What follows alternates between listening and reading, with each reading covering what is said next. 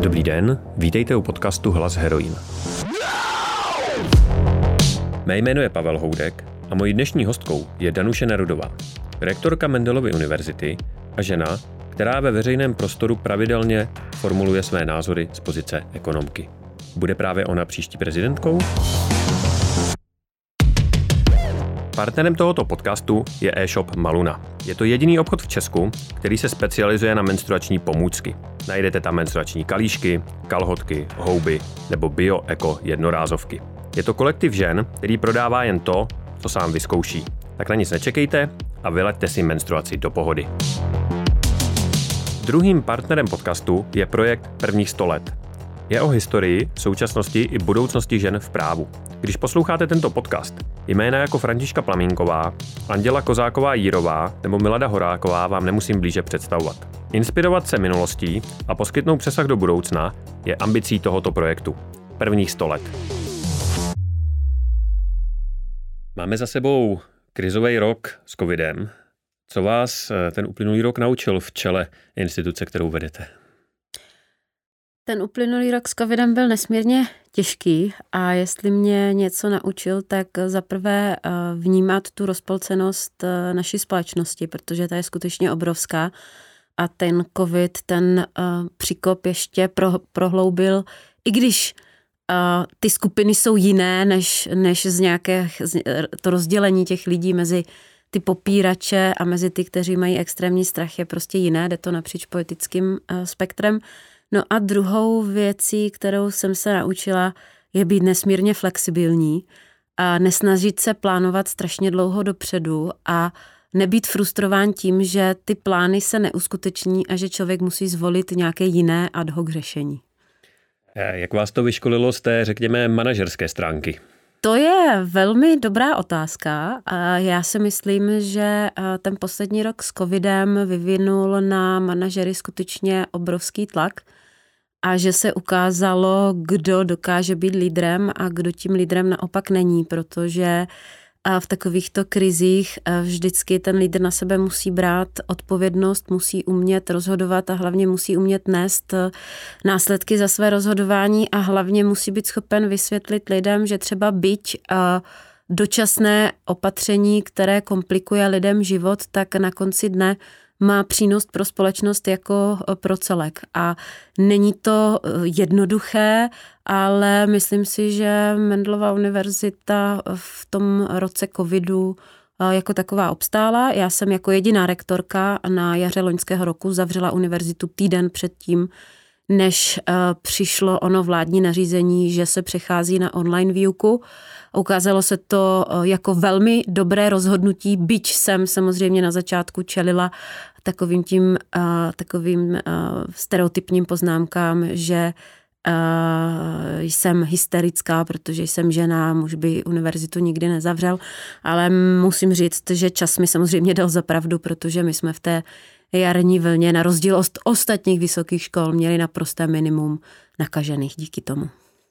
Bylo tam nějaké rozhodnutí, který teďka zpětně považujete opravdu za těžký, ať už bylo správný, nebo třeba teďka zpětně byste řekla, že ne, ale když jste opravdu seděla a měla něco rozlousknout a bylo to fakt to rozhodnutí s, s velkým R, něco fakt těžkého? No to bylo tady to rozhodnutí, mm-hmm. o mhm. kterém jsem hovořila, protože to byl skutečně precedens a, a nikdy předtím dlouho vlastně univerzity nebyly zavřené. A když jsem nastupovala do role rektorky, tak jsem si dokázala představit spoustu věcí, o kterých budu muset rozhodovat, ale to, že budu muset rozhodnout o tom, že se zavře univerzita, tak to mě skutečně nenapadlo.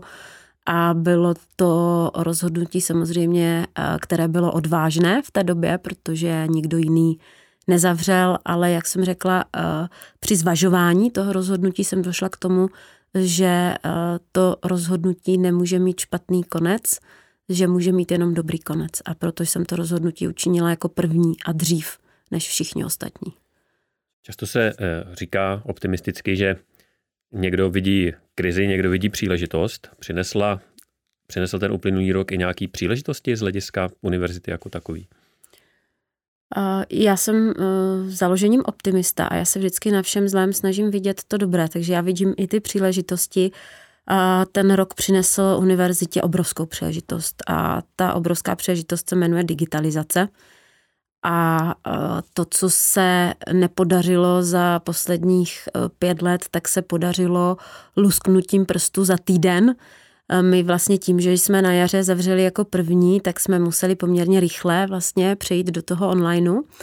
A protože jsme si to vyzkoušeli na jaře, tak jsme vlastně měli na podzimní semestr nachystanou skutečně jakoby hybridní formu, takže když nám ve středu v 6 hodin večer přišlo z krajské hygienické stanice, že od čtvrtka od rána učíme online formou, tak já jsem v podstatě jako doslova do písmene jenom přepnula knoflík na jiný mod a ve čtvrtek ráno začaly všechny přednášky a veškerá výuka online. Takže, takže toto byla jakoby obrovská příležitost digitalizovat procesy, nastavit si daleko lépe a efektivně způsob komunikace eh, na univerzitě a jak říkám, eh, bez té covidové krize paradoxně bychom tady o těchto řešeních určitě diskutovali minimálně dva roky a pak to další ještě třetí rok implementovali a tak to vlastně bez velkých diskuzí jsme museli nastoupit do toho rozjetého vlaku a jet v ním a jet v něm.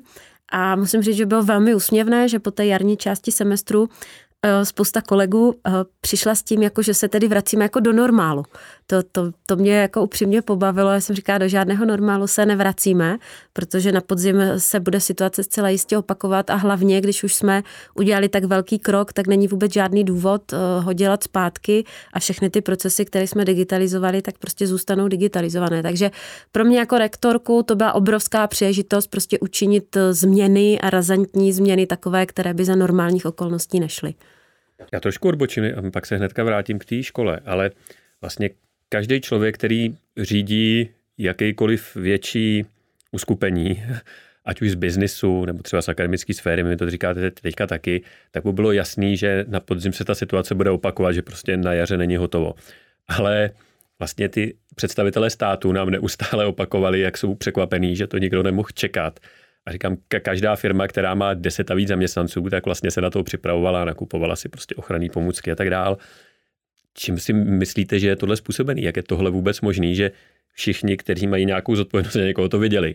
A ty, kteří mají vlastně v tomhle státě největší zodpovědnost, tak to neviděli. Z mého pohledu je to právě způsobeno tím nedostatkem toho leadershipu, protože zodpovědný lídr by zcela jistě uh, hledal uh, nebo si variantně přehrával situace, které mohou nastat a velmi odpovědně se na všechny možné situace, eh, které mohou nastat, připravoval. A já si myslím, že ve veřejném prostoru všichni, jak ekonomové, tak epidemiologové, eh, lékaři, sociologové prostě upozorňovali na to, že dost možná na podzim přijde další vlna. I vlastně naše občanská iniciativa Koronerv vlastně vyzývala v květnu, v červnu vládu eh, k tomu, abychom navýšili testovací kapacity, abychom navýšili navýšili trasovací kapacity, abychom se připravili na podzim. Eh, já si nedokážu vysvětlit to, že že vlastně eh, vláda celou tu dobu vůbec nebrala v potaz doporučení expertů. Eh, je to velmi špatně, protože to byla zřejmě jediná vláda v Evropě, která se neřídila rozhodnutím expertů, ale řídila se tím, co si lidé myslí na sociálních sítích. No a to, když máte takovou to bezprecedentní krizi a takovou tu bezprecedentní situaci, tak to potom má samozřejmě velmi špatné konce. V tuto chvíli mám na mysli třeba ono rozhodnutí nenosit roušky v létě ve vnitřních prostorech, protože tím jsme si například způsobili tu podzimní vlnu, protože státy, které nedali na to, že to je obtěžující pro občany a byli jim schopni vysvětlit, že to má nějaký svůj efekt a že to povede ke kýženému cíli, tak tu podzimní vlnu prostě neměli tak velkou, jak jsme ji měli my. Já se vrátím k té škole. Když ta digitalizace poskočila takovýmhle způsobem rychlejším dopředu, myslíte si, že to změní způsob, jakým se u vás a vlastně obecně učí i do budoucna? Já se domnívám, že ano, protože my jsme otevřeli diskuze, že bychom se měli vydat eh, tím směrem, kterým se vydali západní univerzity a, a to je směr, kdy například ty obecné velké přednášky skutečně digitalizují, eh, mají nahraná videa a tím pádem potom jim zbývá daleko více času na tu individuální práci ze studenty, na to eh, vstupovat s nimi do kritických rozhovorů, učit je, argumentovat a tak dále. A z mého pohledu je to skutečně taky cesta, eh, která může přispět k výrazně ke zvýšení kvality vysokoškolského vzdělávání v České republice, takže já doufám, že tímto směrem se univerzity v České republice vydají. Čili, že tak eh, do těch starých kolejí, jak jste před chvilkou říkala, jak za váma chodili kolegové, už se to nevrátí nikdy covid, ne covid podle vás? Já se domnívám, že ano a říkám to všude a nechci říkat, že to bude nový normál, já si, já si myslím, že to bude jiný normál. a v jakých oblastech to uleví obecně škole, studentům, nebo co se pro ně vlastně změní? Eh, pro studenty se změní to, že si myslím, že budou mít eh, větší prostor pro individuální kontakt eh, s pedagogem, že tím pádem vlastně bude více jakoby individuální komunikace a více času na ty skupiny studentů, což je v podstatě základ toho vysokoškolského vzdělání a je to základ i toho kritického myšlení, protože když máte masu studentů, se kterou se vidíte eh, dvakrát týdně na přednášce, tak už velmi často nezůstává prostor pro nějaké kritické diskuze, nicméně když, eh, když tu masu rozdělíte a ty přednášky odehrajete eh, tímto způsobem a zbyde vám vlastně více času na, na tu diskuzi, tak to samozřejmě velmi výrazně eh, přispěje k tomu, co si ti studenti z těch přednášek nebo z toho vysokoškolského vzdělání odnesou. Tak s tím můžu jenom souhlasit. Vlastně já jsem skončil školu poměrně nedávno, protože jsem ji začal poměrně nedávno a vlastně velmi rychle jsem se naučil, že na přednášky fakt chodit nebudu, protože přesně jak říkáte, to je vlastně čas strávený, který bych mohl strávit úplně někde jindy, eh, někde jinde, ale ohromnou přínosnost teda měli ty semináře, kde nás bylo míň a kde se vlastně opravdu nějakým individuálním způsobem pracovalo. Ale vlastně mě strašně překvapilo, doufám, že už to je jinak. Je to pár let naspátek, kdy eh, někteří vyučující měli třeba problém s tím, když jsme si tu přednášku chtěli nahrát. No. Jako... No, tak, Zvukově jenom teda podotýkám. Mm-hmm. Tak to překročení Rubikonu se jmenuje COVID samozřejmě, jo, protože my zase podléháme uh, takovému dozoru od Národního akreditačního úřadu, ke, ke kterému vždycky musíme po, určitém, uh, po určitých letech podávat akreditační spisy, které vlastně uh, jejichž prostřednictvím ten Národní akreditační úřad vlastně kontroluje kvalitu toho vysokoškolského vzdělávání. No a my, když jsme tu výuku realizovali uh, online způsobem, tak jsme samozřejmě museli mít nějaký důkaz, že ta výuka probíhá. Mm-hmm. No, takže, takže uh, u nás se to odehrálo samozřejmě tak, že všichni museli souhlasit s tím, že se to bude nahrávat, protože to je jediný možný důkaz toho, že ta výuka skutečně uh, proběhla. Takže tyhle ty diskuze uh, máme za sebou. Samozřejmě, že tam byly velké diskuze o GDPR a tak dále, ale všechno se to podařilo překonat a myslím si, že dneska už to akademici vnímají jako běžnou součást toho vysokoškolského vzdělávání a myslím si, že už tady, tady tento vývoj už máme za sebou díky tomu covidu. Dovedete si do budoucna představit plně digitální univerzitu, kdy se to vzdělání odehrává úplně jako distančně, tak vlastně jako to bylo teď, ale komplet? Nedovedu, protože jsou obory, které svou povahou neumožňují mít čistě distanční vzdělávání. Jsou to ty obory praktické, ať už jsou to třeba lékaři nebo zubaři, ale my těch oborů na univerzitě pár také máme. Eh, jsou to umělecké obory, tam samozřejmě distanční výuka nefunguje, tam musíte mít ty ateliéry, které jsou face to face, eh, nebo jsou to obory eh, lesnické, tam taky výuka distanční moc nefunguje, protože ten polesný musí do toho lesa a musí znát ty stromy. To stejné obory zemědělské, že jo, nebo mechanizační, prostě musí prakticky vidět ten stroj, musí si na ní šáhnout. Takže ano, eh, v určité části, eh, v určitých oblastech vzdělávání ano, ale nemyslím si, přesto všechno si nemyslím, že ta představa, že by bylo všechno online, že, že tak by to dopadlo, eh, protože, jak říkám, eh, jako podstatnou součástí vysokoškolského studia je schopnost kriticky myslet a student musí být schopen komunikovat, měl by se naučit schopnosti argumentace a to jsou všechno věci, které si myslím, že online úplně realizovat nejde. Jak se vám jako rektorce poslouchají názory ve společnosti, že vysokoškolsky vzdělaných lidí je příliš, obzvláště třeba v těch humanitních oborech, a že naopak my bychom spíš potřebovali ty montéry do těch montoven a instalatéry a zámečníky a tak.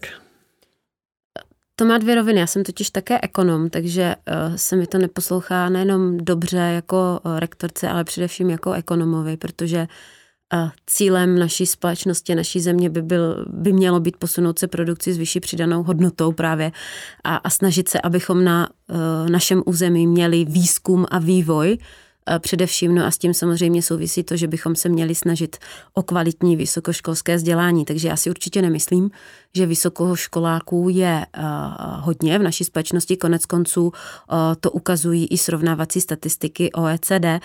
Já si myslím, že třeba bychom se měli zaměřit na jinou strukturu.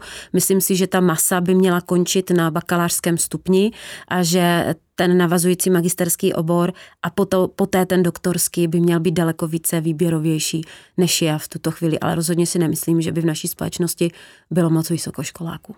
Kde si myslíte, že se berou tyhle názory? Já jsem uh, pár těch eh, lidí, kteří to říkají, tak jsem si je googloval.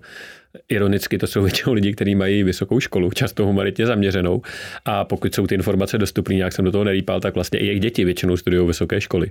Přesto přijdou teda s takovýmhle názorem, že jako vysokoškolské vzdělání moc lidí a vlastně nějakým způsobem to schazují a směřují spíš eh, na ty učiliště. Kde si myslíte, že se to bere? Jaký má kořeny ten názor? Tak ten názor eh, může pramenit například z požadavků průmyslu. Já jsem tyto názory zaznamenala od prezidenta Svazu průmyslu, sám je vzděláním ekonom, což je společenská věda, že jo? takže to je asi ta osoba, o které eh, mluvíme. A žijeme v 21. století a naší ambicí by měla být restrukturalizace ekonomiky, eh, která přijde tak jako tak eh, v souvislosti s covidem. No a my bychom té restrukturalizace prostě měli využít pro směřování k vyšší přidané hodnotě v ekonomice. Hmm. Jaká by podle vás měla být role univerzity ve společnosti? Role univerzit ve společnosti je nezastupitelná. Univerzity formují veřejný prostor, měly by form, formovat diskuzi ve veřejném prostoru. Součástí univerzitního života je i aktivismus studentů, který si myslím, že je taky velmi podstatnou součástí demokratické společnosti a myslím si, že tady tato krize ukázala, že všechny tyto role České univerzity zatím plnit umí. Mm-hmm. Vy se mimo jiné akademicky zabýváte otázkou rovného postavení mužů a žen. Takže taková obecná otázka na úvod tohodle. Máme v Čechách rovnost? V Čechách nemáme rovné příležitosti.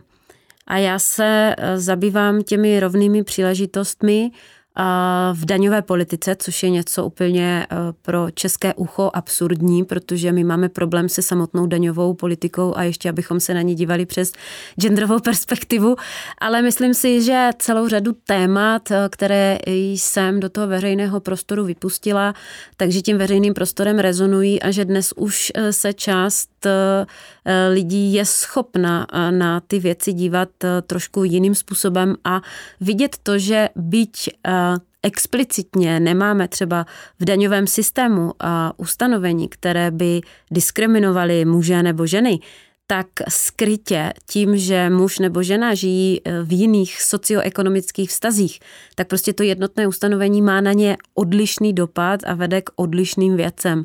A budu nesmírně ráda, pokud e, tady ty mé přednášky si odnesou studenti, ze kterých se poté stanou e, například zaměstnanci ministerstva financí a budou mít vliv na tvoření daňové politiky a budou schopni se na tvorbu daňového systému dívat i tady tou genderovou perspektivou a toho, jak závažné eh, socioekonomické dopady eh, můžou mít určitá ustanovení, které jsou v daňovém systému, které se mohou zdát, že třeba finančně ušetří rodině nějaké prostředky, ale mají závažná, má to závažný dopad například na sníženou participaci žen na trhu práce. Mohla byste říct nějaký příklad? Mohu říct eh, jeden příklad, který si myslím, že rezonuje poměrně silně naší společnosti a to je ta sleva na daní za nepracující manželku která samozřejmě je pro rodinu velmi finančně výhodná. A v těch modelech, kdy muž pracuje a žena je doma s dětmi, tak vlastně vytváří takový pocit, že to je finančně výhodné a že ta žena si klidně zůstane s dětmi doma, protože, protože ten muž na ní dostane daňovou slevu. Nicméně vlastně nemotivuje tu ženu se co nejdříve, pokud chce, samozřejmě, pokud chce, se co nejdříve vracet na trh práce a potom patříme k zemím v Evropě, kde máme velmi nízkou participaci žen na trhu práce po prvním dítěti, po druhém dítěti hmm. a tak dále. Mně tohle přijde velmi zajímavý. Já jsem vzděláním právník a zabývám se vlastně podobnou věcí v eh, trestním právu, nebo v právu obecně, ale hlavně v trestním právu, kdy taky na první pohled to vypadá, že prostě trestní normy musí být genderově neutrální, ale když se jde do nějakých detailů a do historie, tak jsou opravdu napsané z té mužské perspektivy pro muže. A když eh, začneme uvažovat o té genderové perspektivě, tak už to vlastně je dost vychýlený jedním směrem. Vy jste v téhle souvislosti ještě eh, vlastně působíte jako předsedkyně Komise pro spravedlivé důchody. Co to je spravedlivý důchod? A spravedlnost jako právník určitě víte, že spravedlnost vykrádá soud, že jo? Takže, takže říkat, že existuje spravedlivý důchod, k tomu bychom asi museli mít výklad soudu, jestli ten důchod je spravedlivý. A tak se ta komise jmenuje. ta komise se tak jmenuje, protože, protože jejím účelem bylo upozornit právě na uh, nějaké uh, věci, které jsou v důchodovém systému a které mohou vést k tomu, že muž a žena v tom důchodovém systému prostě nemají rovné postavení. Proto ta komise pro spravedlivé důchody, důchody ale já ten pojem chápu především něco jako um, ve smyslu důstojný uh, hmm. důchod, protože vlastně hlavním tím tématem, uh, kterým jsme v, v té komisi začínali, byly právě ty nerovné důchody mužů a žen a ten rozdíl 2,5 tisíce v průměrném důchodu ženy a muže v České republice. My jsme tady v jednom z minulých podcastů eh, řešili právě vlastně chudobu lidí v důchodovém věku, která se primárně týká žen a je způsobená logicky právě eh, těma nižšíma důchodama.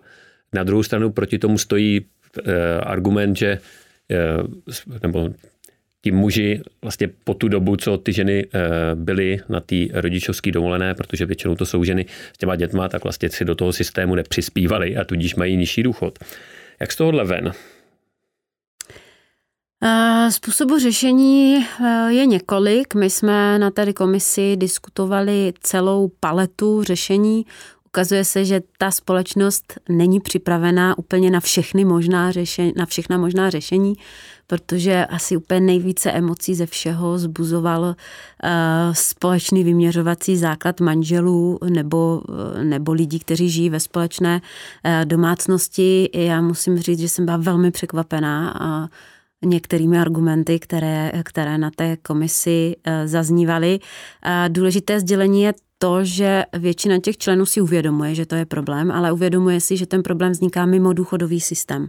Ten problém prostě eh, vzniká v systému odměňování a toho, že na stejných pozicích, určitě znáte statistiku OECD, eh, patříme k zemi, kde je největší rozdíl mezi platem muže a ženy na stejné pozici a byť náš důchodový systém je velmi rovnostářský, jeden z nejrovnostářtějších eh, v eh, Evropě, tak byť tady ty rozdílné mzdy, těch 22%, promeleme tím důchodovým systémem, tak rovnostářským, tak pořád nám zůstává eh, velký rozdíl mezi průměrným důchodem muže a ženy. Toto řešení nakonec nebylo tedy zvoleno jako to řešení, protože ty emoce v obou těch táborech, ať už příznivců nebo odpůrců, byly velmi vysoké a, a důchodová reforma se dá dělat pouze, pokud máte koncenzus skutečně napříč politickým spektrem, protože to je jediná záruka trvanlivosti té důchodové reformy.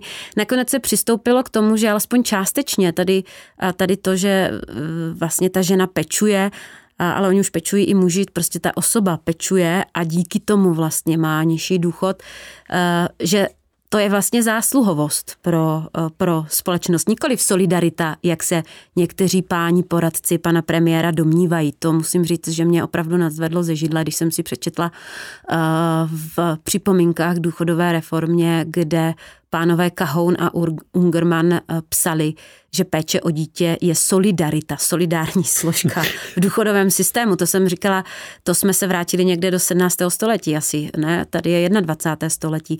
Nicméně eh, nakonec to dopadlo tak, že jsme se zhodli na tom, že by mělo být vlastně eh, ta péče za každé dítě finančně oceněna nějakou částkou, takže nakonec v tom návrhu té důchodové reformy je vlastně 500 korun za, za každé vychované dítě, buď pro muže nebo pro ženu, podle toho, kdo hmm. o to dítě pečuje.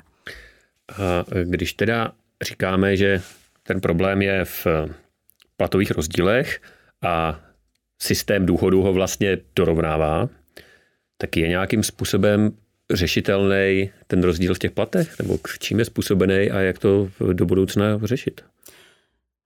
Z velké části je to způsobeno zase těmi stereotypy, ve kterých žijeme. Já jsem si tohoto plně vědoma, takže my jsme vlastně první univerzita, která udělala genderový audit odměňování na univerzitě Máme hotovou první fakultu, dělali jsme to prostřednictvím modelu Logip ve spolupráci s Ministerstvem práce a sociálních věcí. Naši, naši statistici ještě dokonce eh, ten eh, model nějakým způsobem jako customizovali pro akademické prostředí. Eh, musím říct, že z toho prvního šetření, které jsme dělali na jedné fakultě, nám ty rozdíly vypadly v podstatě minimální, ale skutečnost je taková, že si myslím, že jak půjdeme po jednotlivých fakultách, tak ty rozdíly rozdíly se prostě objeví. Já to sama vidím, eh, mm, skutečně to je o stereotypech, protože samozřejmě na té univerzitě jsou mm, mzdové tabulky, eh, a kde jsou mzdové třídy a ne, není tam plat pro muže a pro ženu, je tam prostě jeden plat, ale ta diskriminace se potom odehrává v těch odměnách, což je nenároková část platu a tam bohužel musím říct, že samozřejmě ten eh, vedoucí pracovník, který odměňuje, tak velmi často je v takovém tom stereotypu, že ten muž je živitel rodiny, tudíž musí dostat vyšší odměnu. A to je věc, se kterou eh, já se nehodlám eh, smířit.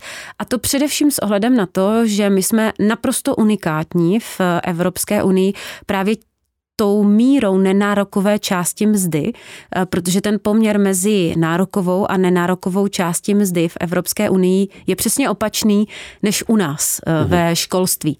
Takže já, když jsem nastoupila jako rektorka, tak mým zásadním eh, cílem bylo tady tu diskrepanci napravit a myslím si, že se mi výrazně podařilo zvýšit tu nárokovou část mzdy na úkor té nenárokové, protože ta diskriminace se prostě odehrává v té nenárokové části mzdy. A nepovede to k tomu, že to sníží nějaký kvalitativní rozdíly, že vlastně se člověk bude méně snažit, když bude mít víc eh, té odměny jisté a méně, méně v té nenárokové části? Určitě, eh, určitě by to k tomu vedlo, kdyby to tak bylo, ale já jsem pamatovala i tady na tuto věc a my jsme hned vlastně, jak jsem nastoupila, zavedli uh, faktor výkonu do tabulek. Jsme byli v té době jediná univerzita, která v tabulce měla výkon, takže my běžně máme třeba na místě docenta uh, uh, li, lidi, kteří můžou mít tabulkově jiný plat, buď je to docent, který dosáhl titulu docent a pak už nikdy nic neudělal, no tak má nějaký plat, ale pak je to docent, který dosáhl titulu docent a dál publikuje, dál má projekty, tak ten má jiný plat než ten docent, který mm-hmm. už, už nic nedělá. Takže díky zohlednění toho faktoru výkonu do té nárokové části mzdy se nám právě podařilo zabránit tady tomu, že vlastně by už eh, tam nebyla ta motivace se zlepšovat. My jsme trošku už eh, začali před natáčením ještě jedno téma, který s tímhle souvisí. A už v tom eh, rozhovoru v tištěný heroin eh, říkáte jednu věc, že jste zásadně proti kvótám. Barbara Havelková, která učí na Oxfordu, která tady byla o dva podcasty předtím, je tu naopak obhajovala, čímž s váma nechci zprostředkovaně polemizovat. Ale vedlo mě to k otázce. Čím si vysvětlujete to, že na západě jsou kvóty relativně normální nástroj na vyrovnávání nějakých nerovností, typicky třeba těch, o kterých se bavíme, to znamená genderových nebo třeba rasových a tak dále. Ale u nás je k ním vlastně zásadně negativní postoj, který není jenom váš, ale dá se říct asi, že je celospolečensky sdílený. Přestože tu nerovnosti, třeba ty genderový, tak jak jsme teďka řekli, zjevně jsou. Kdy, čím je způsobený ten rozdíl podle vás? Zaprvé si myslím, že my jsme velmi, velmi, velmi konzervativní uh, společností a nepopírám, že žijeme ve světě, který si muži vytvořili pro sebe. A to je fakt, se kterým se každá z nás žen setkává dnes a denně. Na druhou stranu um, společnost je strašným způsobem uh, rozdělená a tak, jak je rozdělená, tak už vlastně velmi emotivně přijímá jakékoliv uh, radikální řešení. Já jsem si plně vědoma toho, že to je nástroj, který eh, v západních společnostech zafungoval. Ale já se domnívám, že zafungoval, že vždycky musíme brát v potaz i nějakou sociální, společenskou a ekonomickou realitu, ve kterém se to opatření realizuje. Zafungoval ve Švédsku a byl zaveden v roce 1975, což bylo v podstatě období temna 1975 v této otázce. Já si eh, dneska myslím, že my už v takovém jako období temna úplně nejsme. A mám k tomu, k těm kvotám velmi eh, zdrženlivý postoj, protože je to nástroj, který používá Evropská unie a Evropská komise. Takže vlastně ve všech evropských projektech vždycky musíte mít na paměti genderový aspekt a vždycky musíte prokazovat, že dbáte na ten gender a že když podáváte nějaký projekt, takže tam máte vyvážený kolektiv žen a mužů. Takže třeba naši výzkumníci už s tím umí relativně ve, dobře pracovat ve vztahu k evropským projektům. V českých projektech to samozřejmě nikdo neřeší. Ale já mám takovou osobní zkušenost, která mě jakoby velmi uh, naučila, že uh, byť můžeme být vedení dobrým úmyslem, tak to vlastně pro ženy potom může mít uh, úplně vlastně jakoby jiné konsekvence, protože uh, právě asi v roce 2015, uh, protože dělám obor mezinárodní zdanění, což je obor, který je doménou mužů i v rámci celé Evropské unie je prostě doménou mužů. No a my, eh, ženy, eh, jsme dostali nápad profesorky eh, daní, že bychom mohli prodat, podat prestižní evropský projekt, který by právě řešil genderovou perspektivu daňové politiky, spravedlivé, férové zdanění, udržitelnost daňového systému a tak dále. Takže jsme se, uspořádali jsme konzorcium napříč Evropskou unii, a úspěšnost v tom projektovém kolu byla 2% a my jsme ten projekt získali. Já jsem byla první český výzkumník, který získal Horizon v oblasti společenských věd v České republice. Byla jsem strašně nadšená, jak je to obrovský úspěch, strašně jsem si toho považovala. Do té doby, než jsem se dostala na setkání akademické obce, eh, kde se hovořilo o úspěšných projektech a jeden nejmenovaný kolega před celým fórem řekl, že to je fajn, ale je potřeba se na to podívat taky uh, tou perspektivou, že kdybychom nebyli ženy, tak bychom ten projekt nikdy nedostali. A já jsem si uvědomila, uh, že uh, co reálně hrozí v naší rozdělené společnosti je to, že v momentu, kdy zavedeme uh, kvóty, tak všechny ženy, které něčeho dosáhnou, všechny úspěchy, které budou mít, tak v naší společnosti budou relativizovány a, a bude snižován vlastně jejich výkon. A myslím si, že je během covidu tady ta naše schopnost relativizace jako ještě vzrostla, protože pro mě je naprosto šokující zjištění, že my už vlastně, nám už není nic svaté a my relativizujeme úplně všechno, včetně podjatosti ústavních soudců, včetně rozsudků ústavních soudů. Takže my, když jako relativizujeme tady rozsudky soudů, tak dovedete si představit, eh, co se stane, když bychom zavedli kvóty a na základě kvót se ženy někam dostaly na nějaké pozice? No, asi úplně ne, ale eh, je to jako silný argument, podle mě, nebo jako silný tvrzení, eh, obzvláště když jste v té roli byla. No. Když se vás zeptám k tomuhle, máte pocit, že pokud je v těch projektech Evropské komise a tak dále kladen důraz na to genderové hledisko, snižuje to kvalitu těch projektů? Nemyslím si. Mm, oni, takto, tam není nastaveno, že v projektu musí být 10 žen. Mm-hmm. Tam je genderová perspektiva a když někdo ty projekty hodnotí, tak se vždycky, tak je dotazován jestli je splněná genderová rovnost, to znamená, jestli jsou v tom projektu zastoupeny ženy. Já si nemyslím, že to vede k nižší kvalitě. Já si naopak myslím, a myslím si, že toto je strašně důležitý výchovný moment pro společnost, protože já jsem přesně toto dělala jako rektorka, když jsem nastoupila do funkce. Takové ty panely konferenční, kde byli jenom muži. A když za mnou vždycky přišli kolegové, abych měla záštitu, tak jsem jim říká, vám není na tom panelu nic divného. Oni říkali, ne, co? Já říkám, a kde máte ženy? Když my jsme oslovili jednu a ona odmítla. Já říkám, tak jste jich asi oslovili málo. A kolegy jsem naučila, že prostě záštitu nad konferencí nedostanu, pokud to prostě nebude rovné zastoupení mužů a žen. A oni už se jako naučili uvažovat s touto perspektivou. Dneska se mi nestane, že by přišel někdo, že chce záštitu nad konferencí, kde by v panelu byli sami muži. A to mě vede k tomu, že si prostě myslím, že my potřebujeme mít takovéto jakoby výchovné nástroje, které vlastně změní uvažování té společnosti. A je strašně důležité, aby to uvažování změnili muži. A úplně nevím, jestli ty kvóty změní uvažování té společnosti, protože ten faktor kvóty je něco uměle dosazeného do toho systému a vlastně nezmění tu společnost. A já se domnívám, že my potřebujeme změnit tu společnost. Ano, může být argument, že ta situace je tak tristní, že potřebujeme radikální řešení. Já si dovedu představit uh, nějaké přechodné řešení na 3, 4, 5 let třeba. Ale nemyslím si, že by to mělo být nějaké řešení trvalé, protože naším cílem je skutečně změnit uh, společnost a musí na tom participovat jak muži, tak ženy. Muži tím, že musí být součástí té změny a ženy tím, že vychovávají. Já vychovávám dva syny a, a vychovávám je k tomu, že není mužské a ženské práce, že je docela běžné, eh, když eh, muž doma třeba vaří a je běžné, že žena umí vyměnit žárovku. A myslím si, že i my jako ženy máme moc nad tímto změnit, eh, když budeme vychovávat naše děti takovýmto způsobem, že nejsou mužské a ženské práce.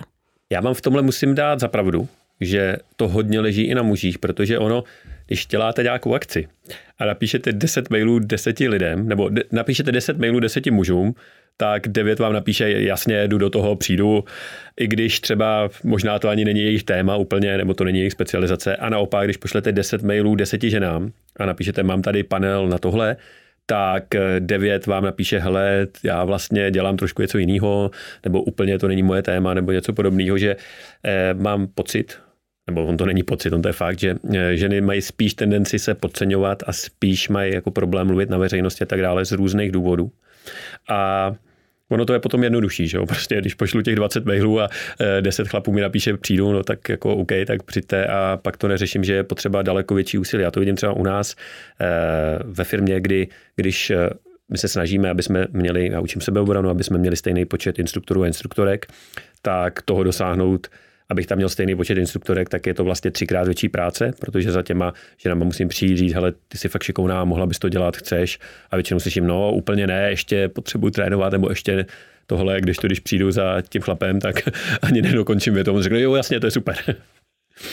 Eh, a eh, jako s tím se jako společnost musíme poprat, ale eh, jak říkáte, je to prostě i na nás mužích, aby jsme chápali, že řada žen, ne všechny samozřejmě, eh, k tomu prostě přistupuje odlišně a má tuhle tendenci se nějakým způsobem prostě podceňovat a podstřelovat. No.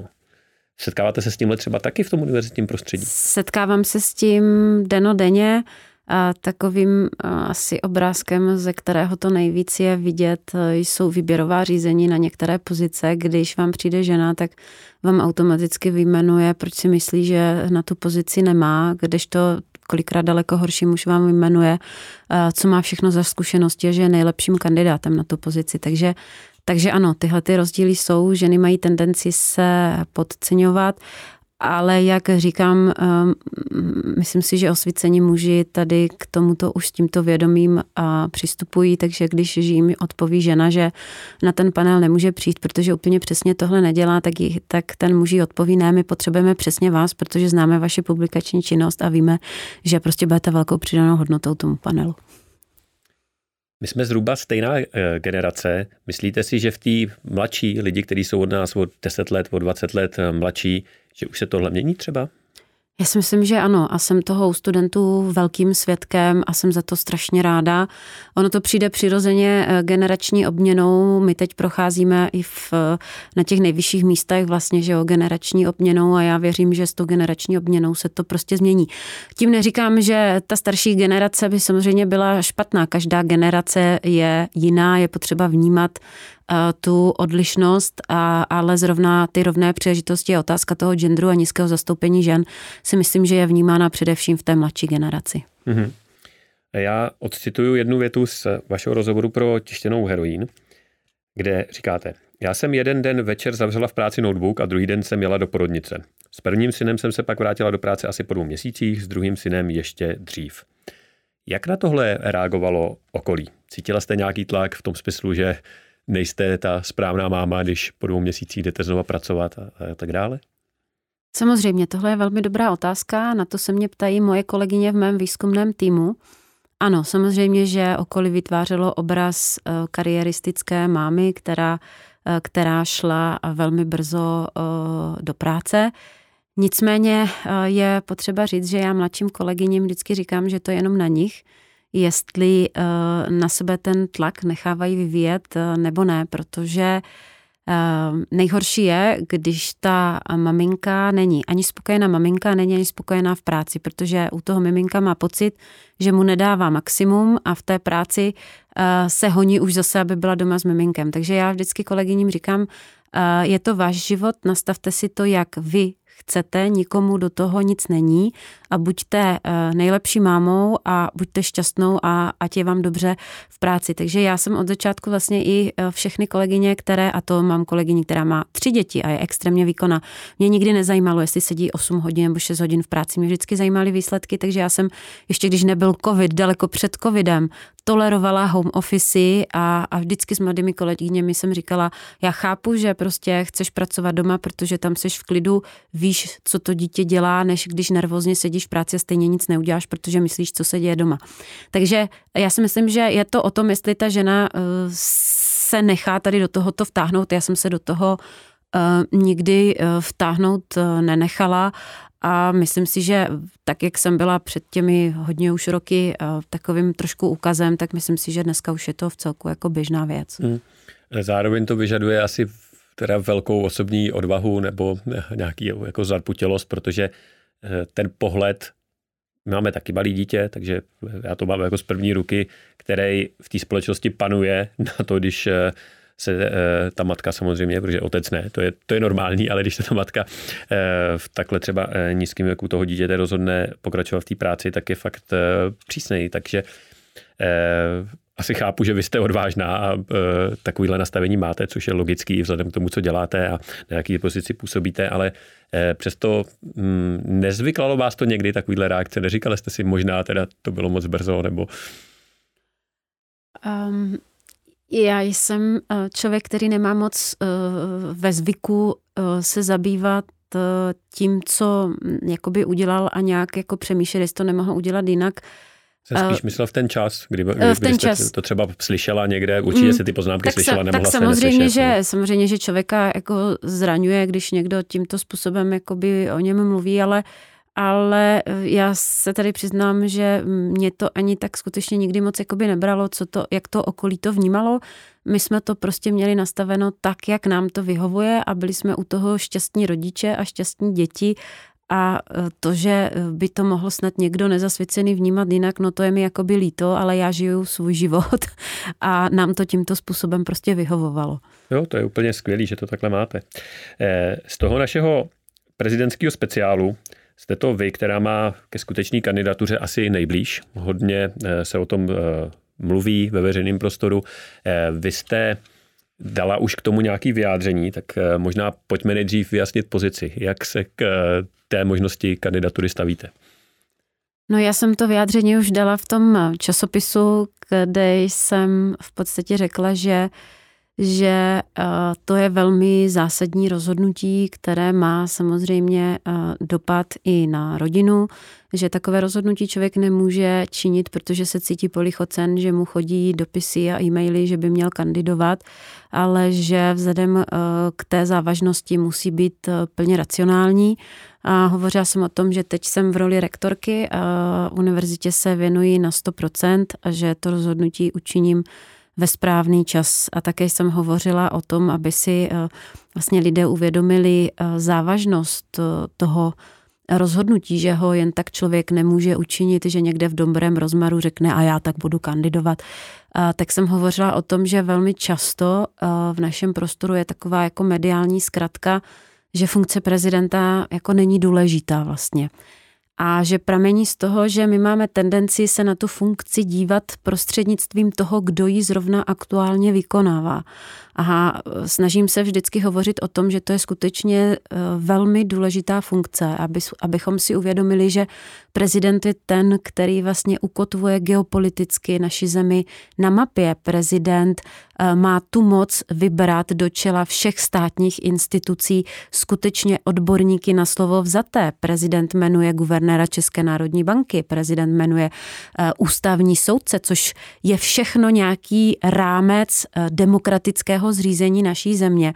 Takže vlastně prezident přispívá k pečování o demokracii v České republice a je to velmi důležitá funkce a v krizi, jako se ukázalo letos, má taky prezident tu funkci, že by měl dávat lidem naději, že by měl projevovat empatii a pochopení. Takže z mého pohledu je to skutečně velmi důležitá funkce, závažná věc rozhodnutí, zda bude člověk kandidovat, takže ho skutečně musí e, učinit s plným vědomím si této závažnosti a svědomím toho, že všechny tyto úkoly bude schopen plnit.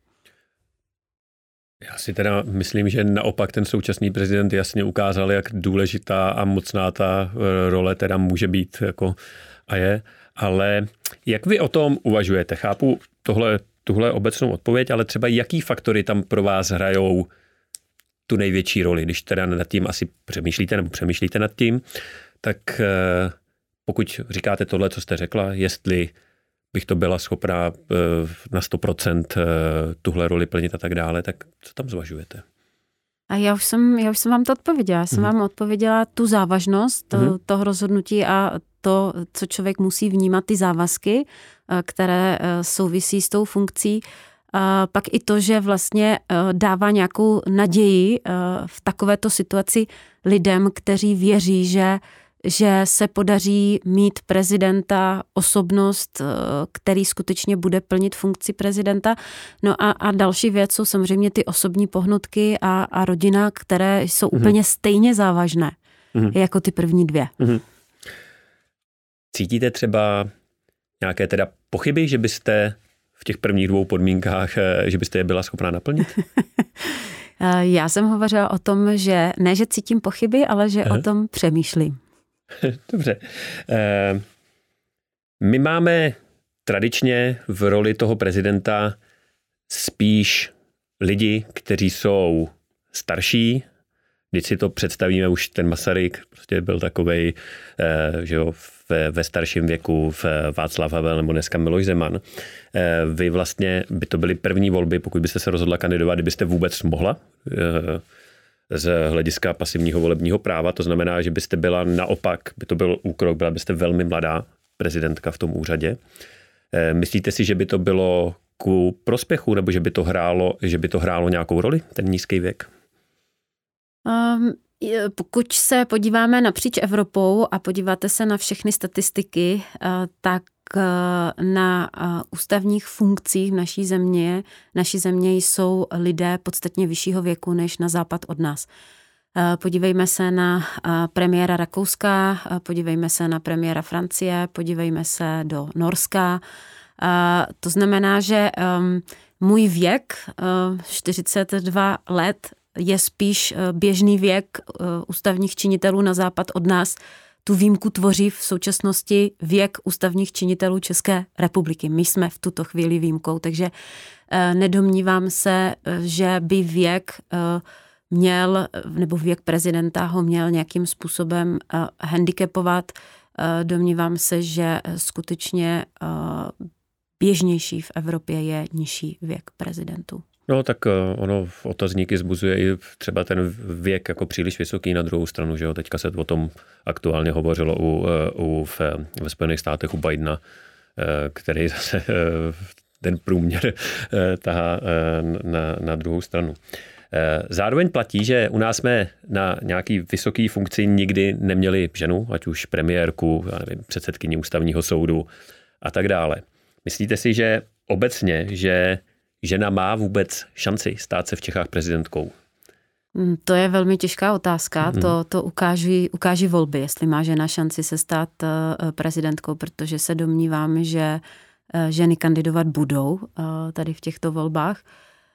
Nicméně já si skutečně myslím, že 21. století je století žen a že, eh, že se tato situace eh, změní a že naše společnost si prostě zaslouží, aby na těchto významných postech eh, byly ženy, protože ženy občas vidí věci nějak jiným způsobem a ta diverzita toho kolektivu při tom rozhodování je prostě strašně důležitý faktor. Myslím, že to je perfektní zakončení, takže děkuji, že jste si udělala čas a přišla jste si s námi povídat a přeju vám hodně štěstí. Děkuji za pozvání. Naschledanou.